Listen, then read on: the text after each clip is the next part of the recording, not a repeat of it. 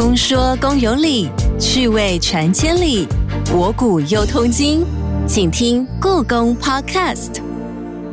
你好，我是阿哲。一年四季都有不同的景致哦，在每一个季节当中，我们所看到的花草树木也不同，而由花朵所点缀出来的景致，也是大自然所创造的一种艺术跟美感。到了现在的社会呢，用花卉为主题的景点哦，更是大多数民众或者是网红他们想要拍照的必访之地。我们今天就很荣幸邀请到了故宫书画处的刘芳茹老师，还有曾经服务在故宫多年的谭怡令老师，这两位老师将要带给大家一场画面感十足的故宫花卉巡礼。先欢迎两位老师，老师你们好。阿哲好。你好，阿哲好。哎，各位听众朋友大家好，我是芳茹。大家好，我是谭怡令。老师好哦。中国绘画主要的三大题材就是山水画、人物画跟花鸟画。今天我们主要是聊花鸟画。古往今来哦，有很多人对于花卉植物的美丽都是无法抗拒的，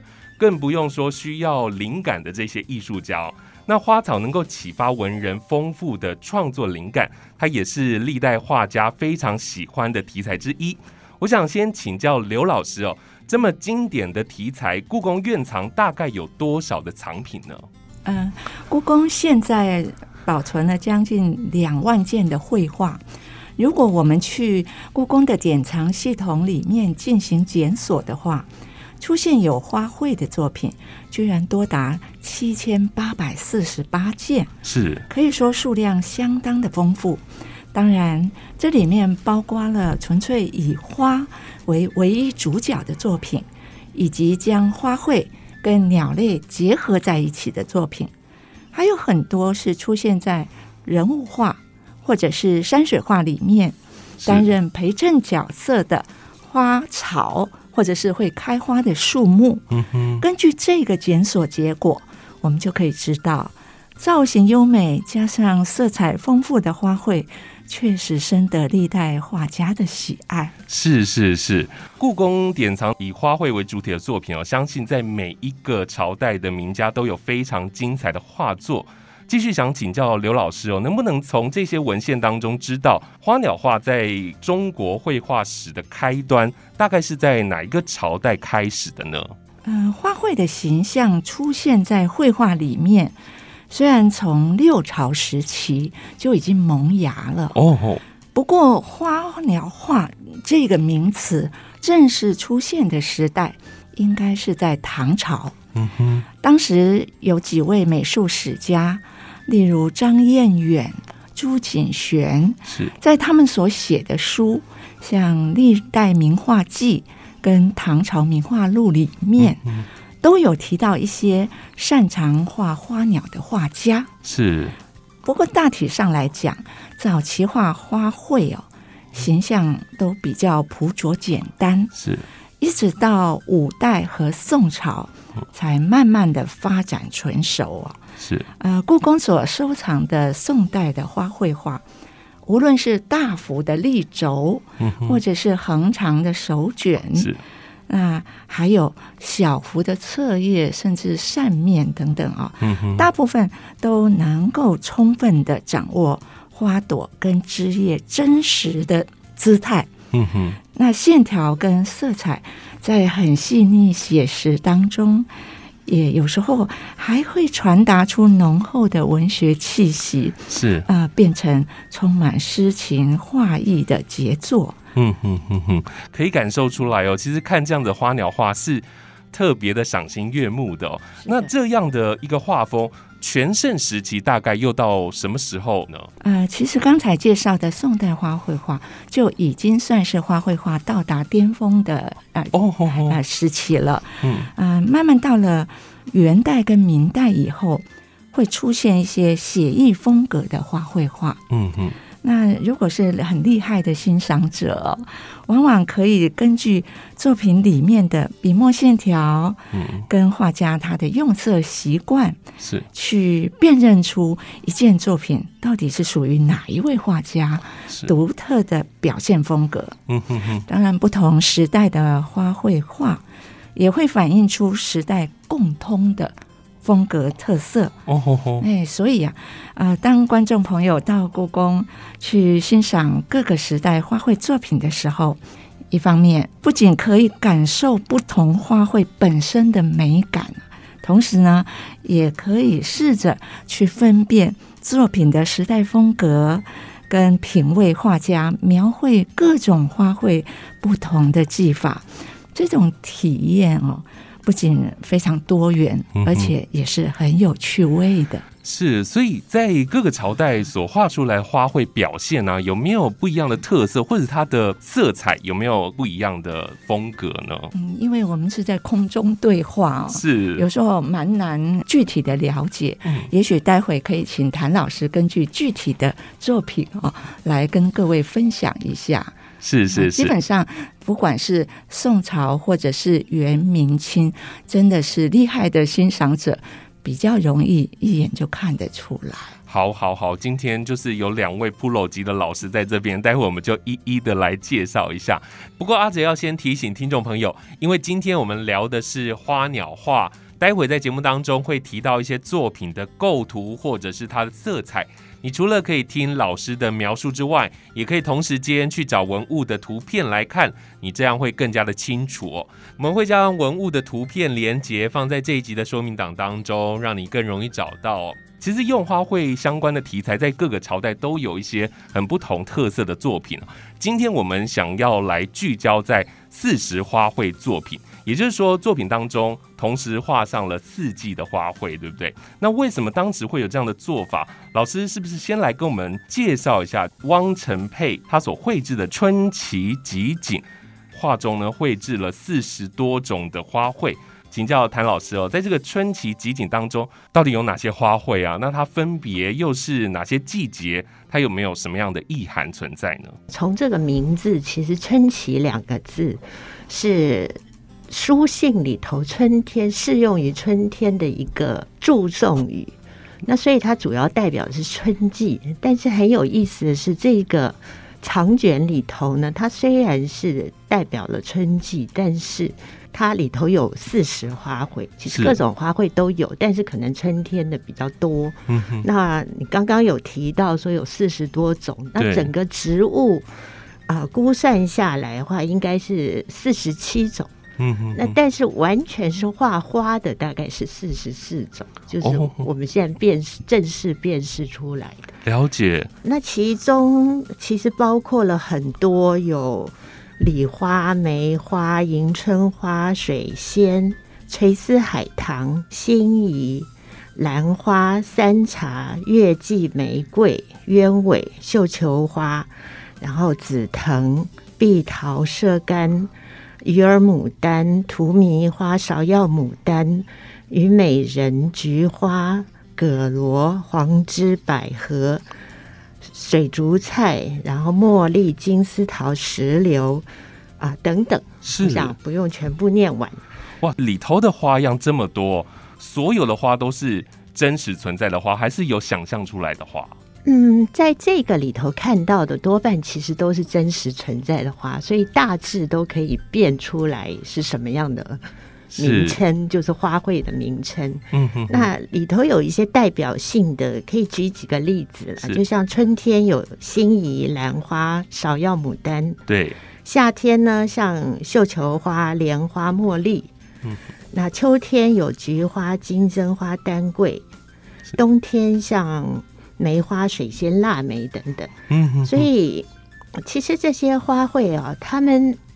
开的季节有些在春天，有些可能会延续到夏天，对，有些甚至可以延续到秋天，嗯，就也而且也根据每一个地方的气候纬度不同，它的花期也不一样。嗯哼，像我们看到的这个春期集锦啊，它是用什么样的形式来呈现的？它是手卷还是册页？春天到冬天的花都有，它有依序排列呢，还是看它的排版然后放进去啊？啊，它是一个手卷，长的手卷的形式，然后就是一种花一种花这样延续下去，但是它并没有真的按照季节，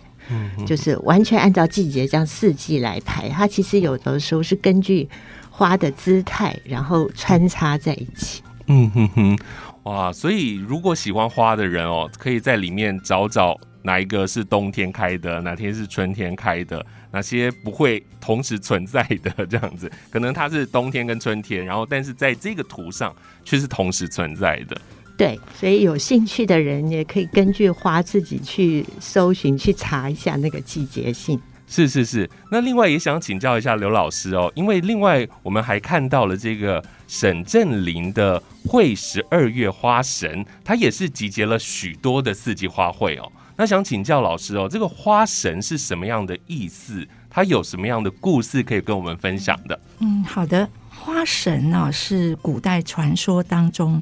掌管花卉的神仙，嗯哼，在一年十二个月里面。每个月都有专属的男花神跟女花神哦。举个例子来说好了，林和靖、哦、他是二月梅花的男性花神，是阿哲应该听说过梅妻鹤子的故事吧？是，呃，这位宋朝诗人林和靖，他一生都没有娶妻生子，那常年都隐居在杭州的西湖边上，种梅花养白鹤，生活过得非常逍遥自在，是，所以呢被赋予了梅妻鹤子的美名，后代的人也把它奉为是梅花的花神。是，至于女性的梅花花神、呃、有一种说法是她是南朝宋武帝的女儿，叫寿阳公主、哦、是，因为她很喜欢梅花，所以呢有一次她到院子里赏梅的时候，刚好树上一朵梅花掉下来了，就刚刚好掉在她的额头上，是，那看上去比平常更加的漂亮了、嗯、哼，旁边的宫女呢也后来就纷纷仿效她这种装扮的方式，还称这种妆叫梅花妆，是，后来寿阳公主也被封为是梅花的花神。至于刚才阿哲介绍的清朝画家沈振林，他所画的十二月花神图册、哦、全册一共有十二幅画，每一幅呢都用两种花卉来表现当月的花神，是，他所选择的花跟传说中的花神虽然没有完全一样、哦哦、不过因为这样两两配对的关系，让画面的构图跟内容都显得比单单画一种花卉更加的富有变化，所以这件作品确实是一组赏心悦目的杰作啊。是，所以我们单单看这个会十二月花神第十二幅来说，它上头就有两种的颜色嘛，对，两种花的颜色，有比较深的红色的花朵，然后跟比较浅色的、嗯、那它都是梅花吗？每一幅画都是不一样的两种花卉，是，阿哲手上刚才指给我看的那个是腊梅跟天竺哦，腊梅跟天竺，所以在每一幅当中都有两种不同的花，而不是同一种花然后两种颜色这样。不是的。那接着想请教一下刘老师，其实在看故宫花卉的典藏的时候，我们会发现在清代的宫廷画师大多数都有这个花卉画作系列集锦成册的一个形式，为什么会有这样的一个形式？是主要是为了要迎合帝王的喜好呢，还是清代的画师都有习惯用发展系列的创作这样的一个方式来绘画呢？嗯，其实不单是清代了，是我发现啊、哦，在故宫收藏的明代绘画里面，哦，也有不少以四时花卉当主题的册页。嗯哼，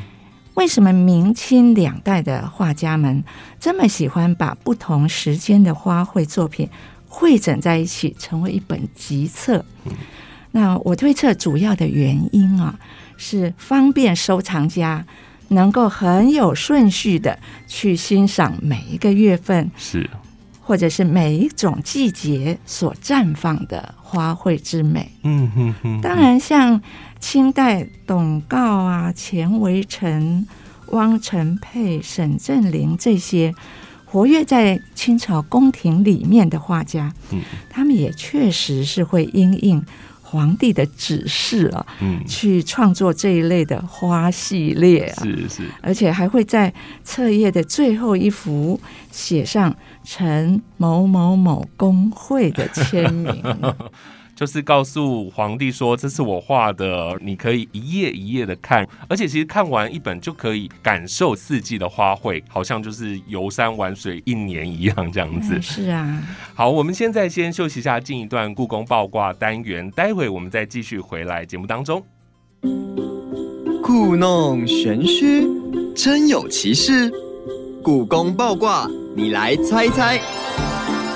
在明清时期，十分盛行盆景制作及赏玩，有多样种类和选择，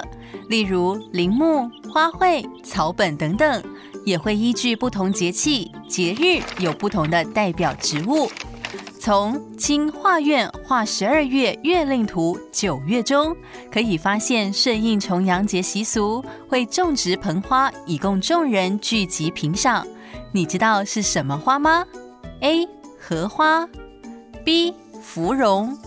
C. 菊花， D. 茶花。故宫报卦稍后解答。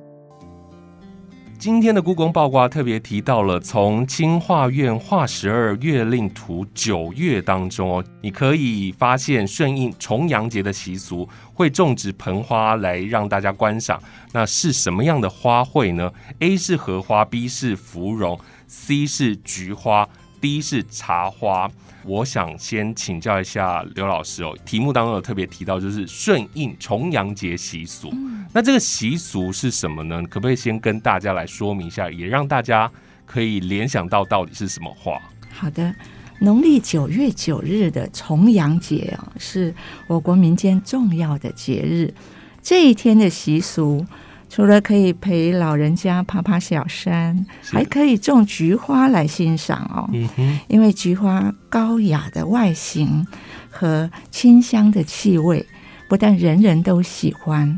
而且它也具有祝福长寿的象征意义。是，所以啊，等到九月份到来的时候，大家别忘了去买一盆红色的菊花来孝敬家里的长辈哦。是，这样说来很清楚答案是什么了。那待会请你听到节目的最后，我们会告诉你答案。在故宫过去曾经办过多次的花卉主题的特展哦，像是搭配了花博时期，那时候举办了满庭芳特展，展示了历代的花卉名作。那和百会清宫特展哦，也汇集了数十件瓶花跟盆景书画，更在南院也举办过品味花器的主题展。所以可以看出来，古代不管是在宫廷或者是文人雅士，对于花木湖石审美的讲究、哦、那特别是在明代跟清代的园艺更是繁荣兴盛。那花鸟画跟插花艺术虽然展现的形式是不同的，但同样都是表现花卉艺术的美感。所以对于花鸟画以及花艺的关系哦，是不是请谭老师跟我们来分享一下您的看法跟观察呢？绘画和花艺哦，两者都是通过线条、色彩创造形象的艺术，是，而且都用这种优美的形象来传达内在的一种精神气韵，所以他们其实是真的是相关的。那绘画展现的题材呢比较广，它有山水、人物、花鸟。那花艺的题材呢是以花木等为主，对，所以属于绘画分类中花鸟类的这个范畴、嗯、那两者呢，绘画是平面的，那插花花艺是立体的，是，但是却有异曲同工之妙。我们可以用一幅作品宋代赵孟坚的《岁寒三友》啊来做一个例子。嗯《岁寒三友图》里头，他用松竹梅三枝放在一起，其实这样子看的时候，它很有插花的时候选花材的效果，是，就是你选了三种花材摆在旁边备用。嗯。嗯而且《岁寒三友》里头摆放这个松竹梅的时候呢，有前后，有交错，其实非常具有美感。是，这也正是插花所追求和想要呈现的面貌。嗯哼哼哼哼。那另外还可以举一个例子，像马麟的《暗香疏影》，一个小的册页。对。那册页里头呢，他画了梅花和竹子伸出水面。然后不只是很精确细致的描绘了梅花和竹子的形貌，同时呢他也画出了他们在水里头的倒影、嗯、所以显示出一种清幽的意境。是，而花艺呢也不只是说擦出花材本身的形色和姿态之美，也同样会表现或者是很简洁，那或者是很清雅、嗯、那有的时候是丰富甚至是热闹的这种氛围、嗯、都有他想要表现的一个情境。是，所以可以说绘画是二度空间的花艺，是，而花艺呢是一个三度空间的绘画。嗯哼哼，所以我们可以说绘画跟花艺在构图上的观念是蛮像的，但是一个是平面，然后一个是立体这样子。是哦哦哦，了解了解。不过也有像是摄影特写镜头般的、哦，就是它比较聚焦在整个画面的构图上，单纯的呈现花瓣、叶片还有枝干等等哦。想请教一下刘老师，怎么看这样的构图它的远近的呈现呢？呃，在花卉主题的作品当中，确实有一种特写式的构图、嗯、叫做折枝。是，意思就是选择一株花或者是几株花的局部枝条来入画、嗯嗯、刚才谭老师介绍过的赵孟坚的岁寒三友，那都是属于这一类的折枝花卉。是，那因为画面上单单只特写近景的局部啊，省略很多背景的描绘、嗯、所以折枝花卉的空间感跟它情境的表现完全是靠花朵跟枝叶之间前后的关系、嗯、还有转折的变化来呈现。对，会有的时候呃，这一类花画的背景部分、哦、还写了很多的题字。是、呃、因为有诗文的陪衬，所以也可以增添很多耐人寻味的画外深意。没错没错。老师说到这个折枝哦，其实我知道花鸟画它的构图表现其实就包含了像是折枝，然后还有平插、小景、全景等等哦。这个平插是其中的一类，据说这个方式呢跟花艺的关系是最直接的。想请教一下唐老师，是不是跟我们来说明一下呢？其实是的，在这个四个构图当中啊，平插真的是最明显，可以一眼就看出来它跟花艺的关系。因为平插它的名字虽然叫做平插，其实它用的容器并不限定是瓶，瓶子、嗯、所以它包括了盆啊、盘啊，这些都在内、嗯、而花艺呢本身也会用各种的容器。对，所以两者其实是相关的，而且它们在构图上有的时候也有相同的意念。嗯哼嗯哼，我想用一个、呃、作品，就是明代边文镜的《睡朝图》里头、嗯哼，那幅画呢，你一看就很明显就会觉得说它就是一个花艺的作品。没错，就很像一个插花的作品。是，画幅上呢，它在青铜的瓶子里头放着梅花、茶花、兰花、水仙、南天竹、松柏、柿子，还搭配着灵芝、如意、嗯、但它也并不是说随便放进去而已。从深度上来看，我们可以看到梅枝在最前面。我觉得大家因为现在我们看不到画面、嗯、可是可以用想象一下，就是说深度上看到梅枝在前面，然后向上伸出、嗯呃、高度超过了其他的各个的物品。是，所以它打破了一个集中一处的空间、嗯、就是把那个空间拓展开来。对，那兰花、茶花和天竺呢，在梅花后面的一个比较中间的位置，它好像有一点在稳住这个画心的一个重心的感觉。那至于水仙、柿子、灵芝、松柏和如意，就分别向不同的方向斜伸出去，那延伸了整个的一个空间感，就是那个空间不要被包在一个小范围，整个好像可以伸展出去。再从高度上来看呢，第一层有水仙、兰花、茶花、然后松柏比较高，天竺更高一点。我觉得在这样子的描述中，可能大家觉得好像很混乱，很多东西呢。但是我觉得如果啊、呃，真正的去用自己的想象力想象一下这些花的位置，然后他们在空间中的感觉，那个层次哦就更清晰了。嗯，而且这些花呢本身也变得更鲜活。而绘画呢所做的这些层次，就是它怎么样去层次化，然后要不受限制，要打破空间感的安排，其实在花艺也同样是重要的考量因素。是，就是我们不只要排出花的美感，也要制造出一种情境，才会达到所需要的这种花艺之美。所以两者我觉得在构图上面，他们的确是可以相辅相成的。嗯哼哼，既然谭老师说到这个醉招图哦，我想要特别问一下，其实我们在之前有特别提到这位创作者陈叔哦，那他有一幅作品叫做《醉招丽景》，我觉得他整个构图呢就跟醉招图好像有点像，又有哪里不一样？老师可不可以跟我们介绍一下？啊、呃，其实很有意思的是，陈叔的《醉招丽景》啊，你可以看到它下面其实好像是有土的，对，它不是只是插。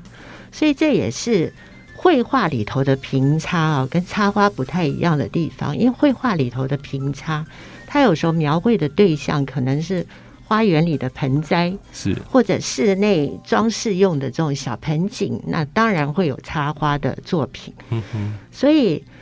在它的这个表现上呢，它用了很多，也是很多的花卉。我们看到了腊梅、茶花、水仙。啊，南天竺，在它的右下方有柿子，对，对不对？然后左下方的那个盆的旁边是一个小苹果。哦，我以为它是小桃子，它是小苹果，所以它搭配了很多的这种不同的配件啊，嗯、这也是一种描绘方式。那插花的时候，其实有时候也会用，就是说它除了那一盆花，它可能也在旁边摆一些小的摆饰做搭配。嗯嗯、那这幅画呢，其实有一个特别有意思的地方，就是它用了很多的花，这种花木，然后呢，它表现出了有不少的吉祥寓。是，我举大概五个例子好了。好。啊、呃，第一个它有腊梅，腊梅是黄色的那个花，好，腊梅，然后。加上它下头有石头，石头其实代表长寿、哦、所以它就有一个吉祥语叫做梅寿。是。那另外一个呢，它有水仙，水仙配上了石头，这个长寿呢就有一个吉祥语是天仙拱寿。嗯哼。那另外呢还有就是柿子有两个，柿子的旁边还有灵芝，灵芝的形状呢像如意。Oh, 所以它就变成事事如意。嗯，柿子的旁边还有一个白色的一小朵是百合。哦，它不是百合花，它是百合本身。对，所以它可以跟柿子合起来，就变成百事如意。哦，对。另外还有就是小苹果，嗯，苹果加上灵芝，又变成平安如意。是，所以它其实是一个。就是宫廷中富有这种吉祥意味的绘画，所以有着很深的这种祝福的意义。嗯哼哼哼哼，了解了解。所以其实有很多的花卉啊，绘画的时候除了配色构图之外，它也有一些寓意在里头。刚刚其实这样子形容，就有一点像是在插花的顺序哦，就是什么要放中间，什么要在底下支撑，然后希望这整个构图能够怎么延伸。其实我还看到了另外一个图，它算不算是我们刚刚老师说到的平插呢？就是李松的花篮，整个构图上它是比较横幅的，因为它是用篮子装的，那它画起来的色彩非常的丰富，它是不是也算是平插之一呢？呃、是的，它也算，它跟刚刚看到的明代边文镜的醉招图不太一样。醉招图好像是一个直立往上发展的形式，对。那这个呢，它就是一个像你刚刚说的，它是一个好像比较平面的形式，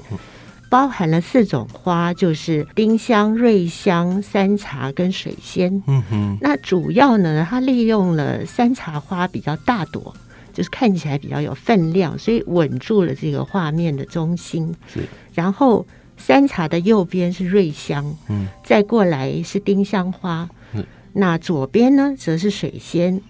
它的丁香跟水仙呢，两个呢就超出了这个花来往外做了一个延伸，没错。所以他就把这个好像一个小小的空间，好像延伸出去了。你的那种感觉就是空间好像不会局限在这里。嗯哼哼，所以我觉得它是一个就是安排的非常的有意思的一种安排。那然后还有就是它的画，就像你刚刚提到的，它的色彩非常的美丽，对，而且它是一幅宋代的作品，所以它代表了宋代的那种啊、呃、一种雅致的色彩。虽然它的山茶花是鲜红色，对、嗯，可是那个鲜红色看起来是没有火气，嗯嗯，就是很温润，是。那跟宋代的绘画技巧也有关，因为宋代的绘画其实他们染色可能是一层一层多层这样淡淡的染上去，可能染个十几层，嗯，所以它会特别的温润。是是。那到了后来明清的时候，其实比较色彩来说，就相形之下就会变得比较鲜艳，嗯，所以也会有一些时代的这种差异。是是是。其实今天我们所说到的任何一个文物哦，在 Podcast 的说明连结都会附上图，大家也可以去点来看哦。今天两位老师跟我们聊花鸟画，在研究文物之后，两位老师是不是自己也非常喜欢花卉了？对，我喜欢拈花惹草，喜欢拈花惹草，然后开始自己去赏花，然后开始看到什么样的花就知道它是什么花了，对不对？呃，其实我觉得是因为有的时候你在研究这个花鸟画的时候，你就必须要去做这个辨识的工作，嗯，所以也一边工作其实一边学。那当然学习的过程当中，你就会对这些产生兴趣，然后就会特别的喜欢。是, 是，所以我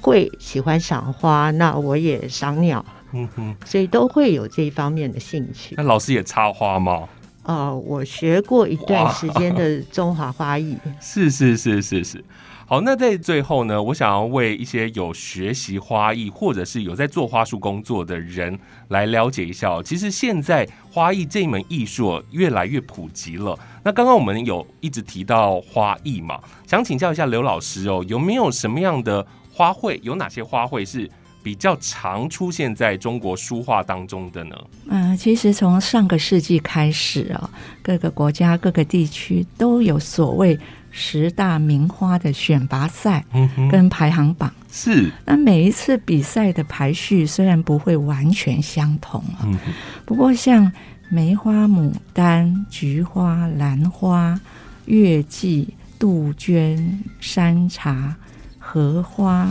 桂花、水仙，这几种花卉都是很容易上榜的名字啊，是，那也是插花艺术界经常会选用的花材。为了上今天阿哲的节目啊，我特别到故宫的典藏系统去查找，结果冠军，你们猜是谁？我喜欢梅花。答对了，真的、啊、冠军果然就是梅花，而且它的数量多达一千零三十笔哦。是。那其次依序是。菊花也有六百九十三笔，嗯哼，荷花有六百六十三笔，是，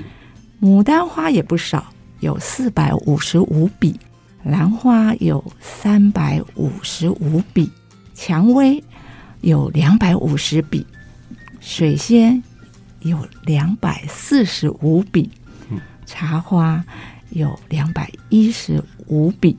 另外像芙蓉花、桂花也都有一百多笔。是。那除此之外，在故宫描绘插花和盆栽的作品里面，也会出现一些比较不常见的花材。嗯哼。比方说虎耳草、哦、含羞花、是牵牛花、嗯、南天竺等等。其实只要搭配的巧妙，嗯，这些开花植物特殊的造型也不会比前面我所讲的十大名花逊色呀。是是是。所以啊，我觉得现代人不妨大胆的去尝试哦，相信一定可以让你的插花材料更具有新意，也更与众不同哦。是是是，刚刚老师特别提到这十大名花的排行哦，我会猜梅花应该是它有一个特别的意涵嘛，从小就学习越冷越开花，它很坚毅嘛。那其他的花卉它有特别的含义吗？还是说它特别的鲜艳才会让大家挑选它来做插花或者是绘画的一个选择呢？比方牡丹通常是拿来当做富贵的象征，富贵花嘛。那荷花它很清香，很姿态优雅，也可以代表君子的高洁。嗯，兰花同样也是，是每一种花都有它的花语跟它的含义。没错，没错，没错。好，今天真的是非常谢谢两位老师的分享哦，因为花卉植物一直都是非常耀眼夺目的一个自然的美景哦。听完今天的节目，我们可以知道古人他是怎么样寄情写意来抒发自己对于自然的赞叹，同时还告诉我们花鸟画还有插花的艺术之间的关联性，以及如何观赏的重点。相信大家未来哦，在观赏这些花鸟图谱啊，或者是花艺美学相关的文物的时候，可以用更多的角度来了解跟欣赏花卉之美。再次的谢谢两位老师非常精彩的分享，谢谢，谢谢阿哲，谢谢阿哲，大家再见喽。故宫爆卦，你猜到了没？